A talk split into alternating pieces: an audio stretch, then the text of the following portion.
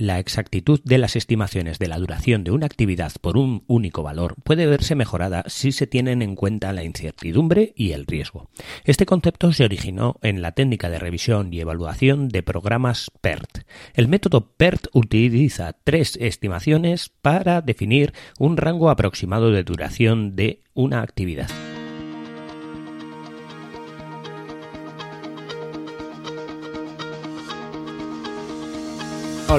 Estás escuchando Proyecta, un podcast de Emilcar FM sobre dirección y gestión de proyectos, metodologías ágiles, Lean, productividad y mucho más.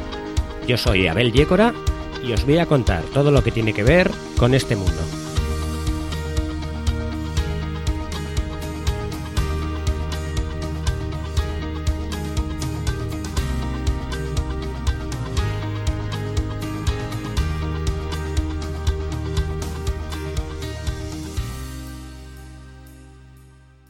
Bueno, hoy os voy a hablar un poco de qué es una EDT, una estructura de desglose de trabajo. También qué es, eh, vamos a ver por encima un poco el brainstorming y un poco más qué hay detrás del brainstorming. Y por último vamos a cerrar con eh, qué es una estimación por tres valores o el método de estimación de PERT, eh, la EDT es, eh, son las iniciales de la estructura de desglose de trabajo. Una estructura de desglose de trabajo no es más que coger un trabajo que es muy grande, algo que tenemos que hacer en un proyecto, algo que tenemos una idea, y desglosarlo en pequeños eh, trozos, pero que van orientados a el entregable, a lo que vamos a finalizar, a lo que vamos a hacer. Crear una ETT es eh, subdividir los entregables de un proyecto y el trabajo del proyecto en componentes más pequeños y más fáciles de manejar. El beneficio clave de, este proceso es eh, que proporciona una visión estructural eh, de lo que debe de, lo que se debe de entregar, de la finalidad del proyecto. Crear la EDT forma parte del área de conocimiento dentro de la dirección de proyectos del alcance. Aunque nosotros eh, la finalidad de la EDT es sacar qué es lo que tenemos que hacer en pequeños trozos para poder a partir de ahí sacar el tiempo que vamos a necesitar para, para realizar esas actividades, la EDT es la base que nos va a decir eh, qué es lo que tenemos que hacer en pequeños trozos. A partir de estos pequeños trozos es donde vamos a poder estimar todas las necesidades que tenga el proyecto, ya sea de tiempo, de costos, de calidad, recursos humanos o cualquier necesidad que tenga el proyecto. La técnica es bastante fácil. Se trata de coger el alcance ya definido previamente en el acta de constitución de proyecto o el, vamos, lo que vamos a hacer en el proyecto, cuál es el alcance, y ir dividiéndolo en pequeñas secciones o trozos. Imaginémonos que en nuestro proyecto tenemos que hacer una casa, un edificio. Para crear la EDT, lo que tenemos que hacer es empezar a dividir esa casa en pequeños trozos. Pues podemos dividirlo como las cimentaciones como un primer trozo, la estructura como un segundo trozo, eh, las paredes como un tercer trozo, el tejado como un cuarto trozo. Eh, a partir de ahí empezar a dividir el interior como un quinto trozo y eh, las instalaciones o los mobiliarios como un sexto trozo de, de lo que sería construir la casa entera. Estos trozos que hemos sacado, a su vez, los vamos a subdividir en otros trozos. Por ejemplo, para crear las cimentaciones, pues podríamos dividir ese trozo en eh, hacer la excavación, en eh, generar las mallas de hierro para poder eh, concretar esa estructura de una manera más sólida, el echar el hormigón, el generar esas cimentaciones, al igual que cuando vamos a hacer la, la sección o el trozo de la estructura de la casa, pues poner los encofrados de los pilares, los hierros, el hormigón y así podríamos ir dividiendo. También incluso podemos dividir eh, la parte de los trozos que hemos subdividido, como por ejemplo el hacer las excavaciones, en distintos trozos, cada uno como puede ser el hacer la excavación de la zona este o de la zona oeste o dependiendo de lo que de las necesidades que tengamos estaremos dividiendo eh, todo lo que es el trabajo de todo el proyecto en eh, trozos más pequeños. las subdivisiones del trabajo se deben ir haciendo hasta un nivel. Ese nivel se considera en, los, en el método PMP como eh, aquel eh, trozo de trabajo o aquel entregable que va a durar en hacerlo unas 80 horas. 80 horas aproximadamente es una semana de una persona. Esto está así estimado para grandes proyectos. En pequeños proyectos podríamos incluso llegar a definir esas, esa EDT, esas, paquetes de trabajo que son la estructura mínima o más pequeña en la que se desglosa la EDT en eh, un día, una jornada o una semana de una persona o veríamos dependiendo de el carácter del proyecto y la necesidad que tengamos nosotros para poder estimar a partir de esas eh, eh, paquetes de trabajo poder sacar eh, como decimos una estimación de el precio el coste la calidad que tenemos que aplicar las compras que tenemos que hacer a partir de esos pequeños trozos de alcance o de lo que tenemos que hacer en el proyecto si las subdivisiones las hacemos así, pensando en qué es lo que tenemos que hacer, la ventaja que tiene es que no perdemos el foco en aquella cosa que estamos haciendo. Eh, si cogemos un gran trabajo como hacer una casa y lo dividimos en trabajos, en tiempos, en, en, otras subdivisiones que no están orientadas a lo que tenemos que hacer, entonces se puede perder el foco en aquello que es lo que tenemos que hacer hay muchas veces en las que la subdivisión de este tipo de, tareas la hacemos de una manera, eh, digamos, mal o no orientada al alcance. Por ejemplo, si nosotros tenemos que organizar una fiesta, el proyecto es organizar una fiesta de un cumpleaños, eh, solemos decir, pues mira, eh, vamos a tardar tanto tiempo en organizar la parte previa, tanto tiempo en la fiesta y tanto tiempo en el recoger después. Eh, esto es un poco erróneo. Lo que tenemos que hacer es organizar, primero dividir, dividir el trabajo de organizar la fiesta en pequeños trozos, de tal manera que lo que eh, nosotros hacemos es dividir, por ejemplo, eh, realizar la compra. realizar la reserva del lugar donde vamos a hacer la fiesta, realizar las invitaciones o enviar las invitaciones, hacer todas estas cosas que son pequeñas subdivisiones de lo que es el alcance total, el hacer la fiesta. Luego, a partir de esos pequeños trozos que ya hemos hecho, ahí es donde es mucho más fácil estimar eh, cuál es la duración y cuál es el presupuesto para cada uno de, para cada uno de los eh, paquetes de trabajo o para cada una de las de los trozos en los que hemos subdividido todo el alcance de nuestro pequeño proyecto. Tener en la cabeza una EDT a la hora de hacer nuestros pequeños proyectos nos va a beneficiar en, poder eh, tener ordenadas las ideas de lo que queremos hacer, no perder el foco en lo importante que es lo que tenemos que hacer, el alcance de lo que tenemos que hacer y luego nos va a facilitar en las siguientes tareas que son lo que decíamos, las estimaciones que tenemos que hacer sobre todas las cosas que eh, tenemos incertidumbre. Tenemos que pensar que eh, en, lo que es la dirección de proyectos hay pocas cosas que tienen que no tienen incertidumbre. En este caso el alcance es una de ellas. El alcance siempre está definido, es algo que te dice lo que tienes y lo que no tienes que hacer, luego no hay lugar a error. El error puede ser en la estimación que tú hagas del tiempo que te va a costar o del presupuesto que te va a costar, pero nunca vas a tener un, error o en, un alcance. El alcance es lo que te han pedido, así que eso, a partir de ese, eh, de ese hito, de eso que te han pedido, es de donde tienes que estimar el resto de las cosas. Por eso es por lo que eh, la generación de la EDT nos va a facilitar el poder hacer unas estimaciones mucho más precisas y mucho más orientadas a la única, eh, la única variable en el, en el, proyecto que no tiene eh, margen de error. Bien, pasemos al siguiente tema del, del capítulo de hoy voy a intentar hablar sobre el brainstorming. El brainstorming, algunos de mis compañeros han hablado también en, en, otros podcasts, es una de las técnicas grupales más utilizadas para la toma de decisiones sobre un tema. En la tormenta de ideas casi siempre se considera que tiene que haber un facilitador. Un facilitador es aquel que guía a todos los demás a, la toma de decisiones o a la aportación de ideas. En este caso existen dos eh, tipos de eh, tormenta de ideas distintas, en la que el facilitador eh, propone un tema y cada uno de los participantes tiene que aportar sus ideas o sus conclusiones sobre ello y la otra parte es en la que el facilitador propone las ideas y espontáneamente cada uno de los participantes va contestando. La primera puede tener, tiene la ventaja de que se aportan muchas más ideas porque cada uno de los participantes tiene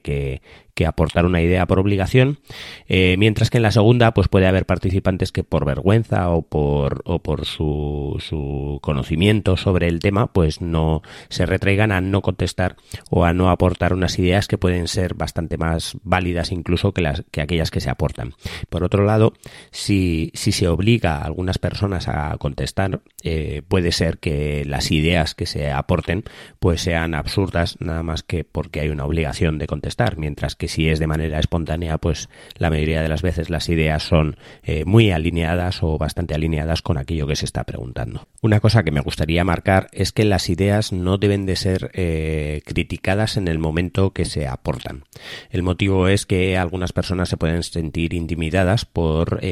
por la crítica de otras personas y no aportar ideas en ese, en, ese mm, momento. También la técnica de tormenta de ideas se basa mucho en dar ideas a lo loco, digamos, eh, y en un efecto de, expansión, de que cuando alguien da una idea, pues otro dé otra idea sobre esa y eh, otro más de otra idea sobre las anteriores y así se vayan haciendo eh, pues unas ideas o, se vayan sacando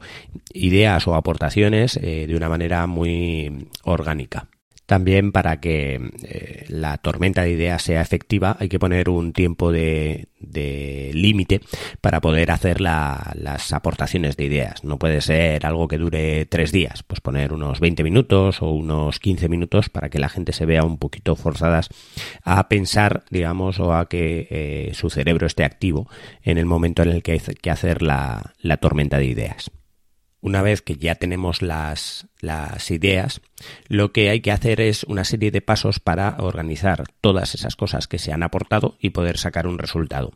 Entonces, eh, la técnica, digamos, consiste en que eh, lo primero hay que coger de todas las ideas que se han aportado y seleccionar las cinco ideas eh, que más se ajustan o que, o que vamos a, a, recoger, ¿vale? Entre todos deben ir votando de alguna manera cuáles son las ideas más eh, adecuadas para aquello que estamos consultando y se seleccionarán cinco. Y dentro de esas cinco eh, se hará una votación o una crítica. En este momento sí que hay que hacer una crítica a esas ideas para poder votar cuáles son las mejores o las más efectivas o aquellas con las que nos vamos a quedar. De esas cinco podemos reducirlas o podemos quedarnos con esas cinco, dependiendo mucho de cuál sea el objetivo de la tormenta de ideas. En esa votación la idea que más votos eh, tenga será la que más se ajusta al problema que, que hayamos planteado. Por último, indicar que la tormenta de ideas es mucho más efectiva cuando los participantes son de ideologías muy variadas o incluso de niveles muy variados dentro de la empresa. No es necesario que solo sean jefes o directores. Eh, cuanto más, eh,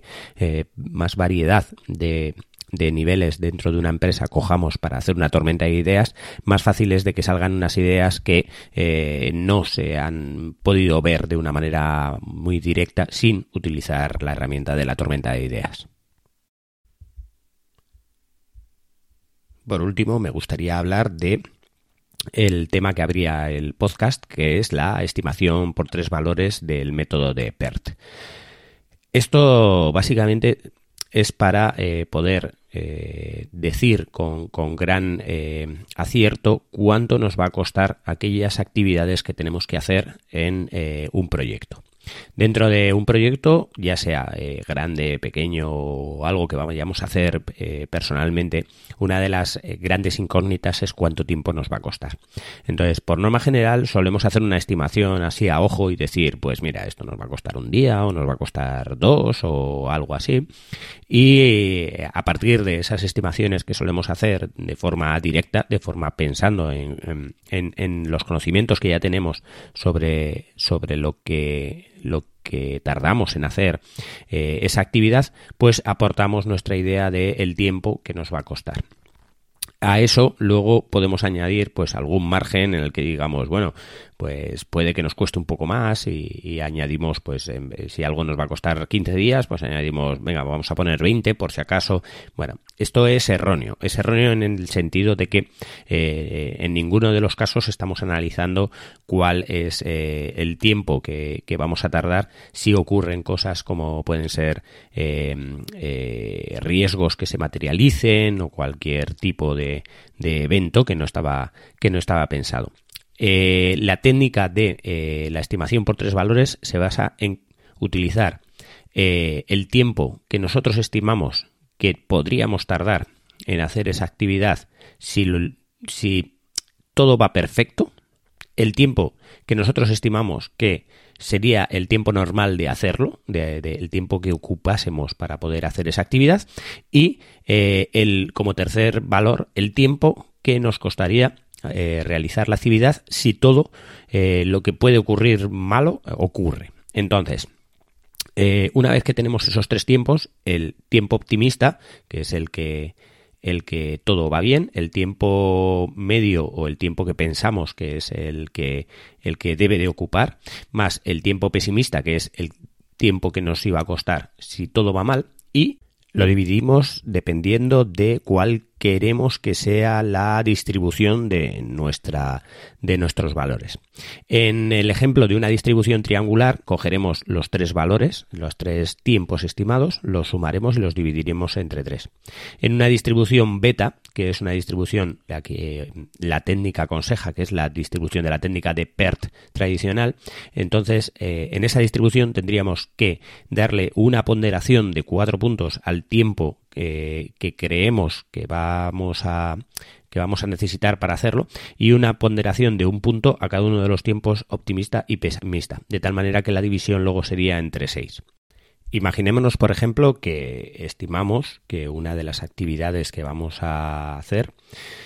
va a ocupar pues 10 eh, días. Estimamos que 10 eh, días es la estimación normal. Eh, pensamos también a la vez que si todo va bien podríamos ocupar ocho días en hacer esa actividad.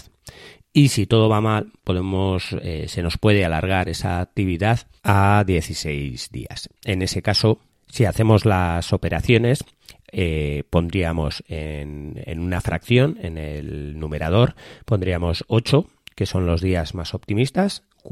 40, eh, que serían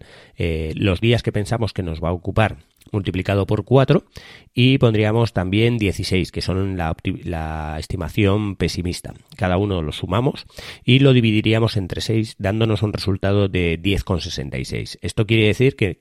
prácticamente tardaríamos 11 días con una estimación según PERT. Esta estimación se basa pues en una campana de Gauss, básicamente. Se basa en que eh, las posibilidades de que nos vayamos a lo más pesimista eh, son muy pocas, pero las posibilidades de que algo ocurra eh, son muy altas. Entonces,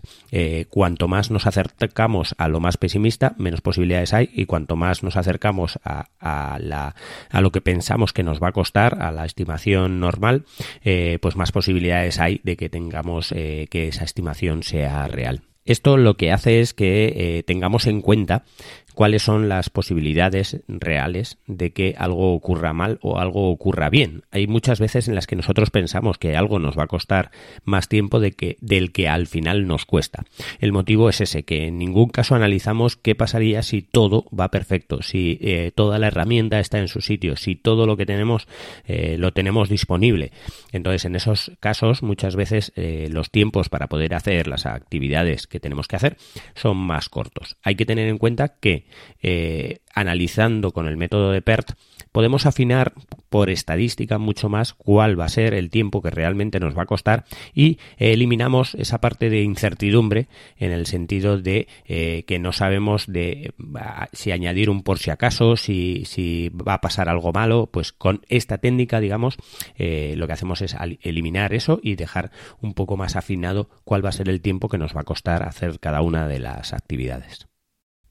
En realidad todo esto no termina aquí. A partir del de, análisis del tiempo que nos va a costar cada una de las actividades en un proyecto deberíamos de coger todas las actividades, ordenarlas eh, por precedencia eh, o sea, eh, coger una actividad que necesita de otra mm,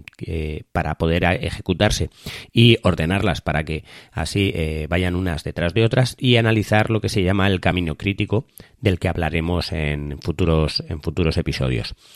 también, una vez analizado el camino crítico, que digamos sería el tiempo mínimo de aquellas actividades que van a ocupar un, lo máximo, vamos a decir así, eh, pues habría que analizar cuál sería la varianza de esas actividades, que es el tiempo básicamente que puede variar según una campana de Gauss y a partir de esa varianza eh, poder saber con gran exactitud eh, cuál va a ser el tiempo que nos va a ocupar todo el proyecto. En futuros episodios os seguiré ampliando todos estos conocimientos para eh, poder estimar y calcular los tiempos que nos van a costar hacer cada uno de nuestros proyectos y afinar y poder tener eh, o eliminar esa incertidumbre que nos genera.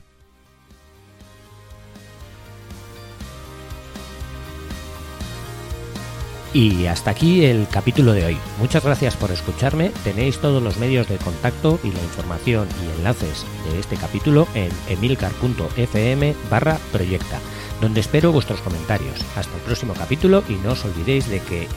lo bien planificado, bien sale.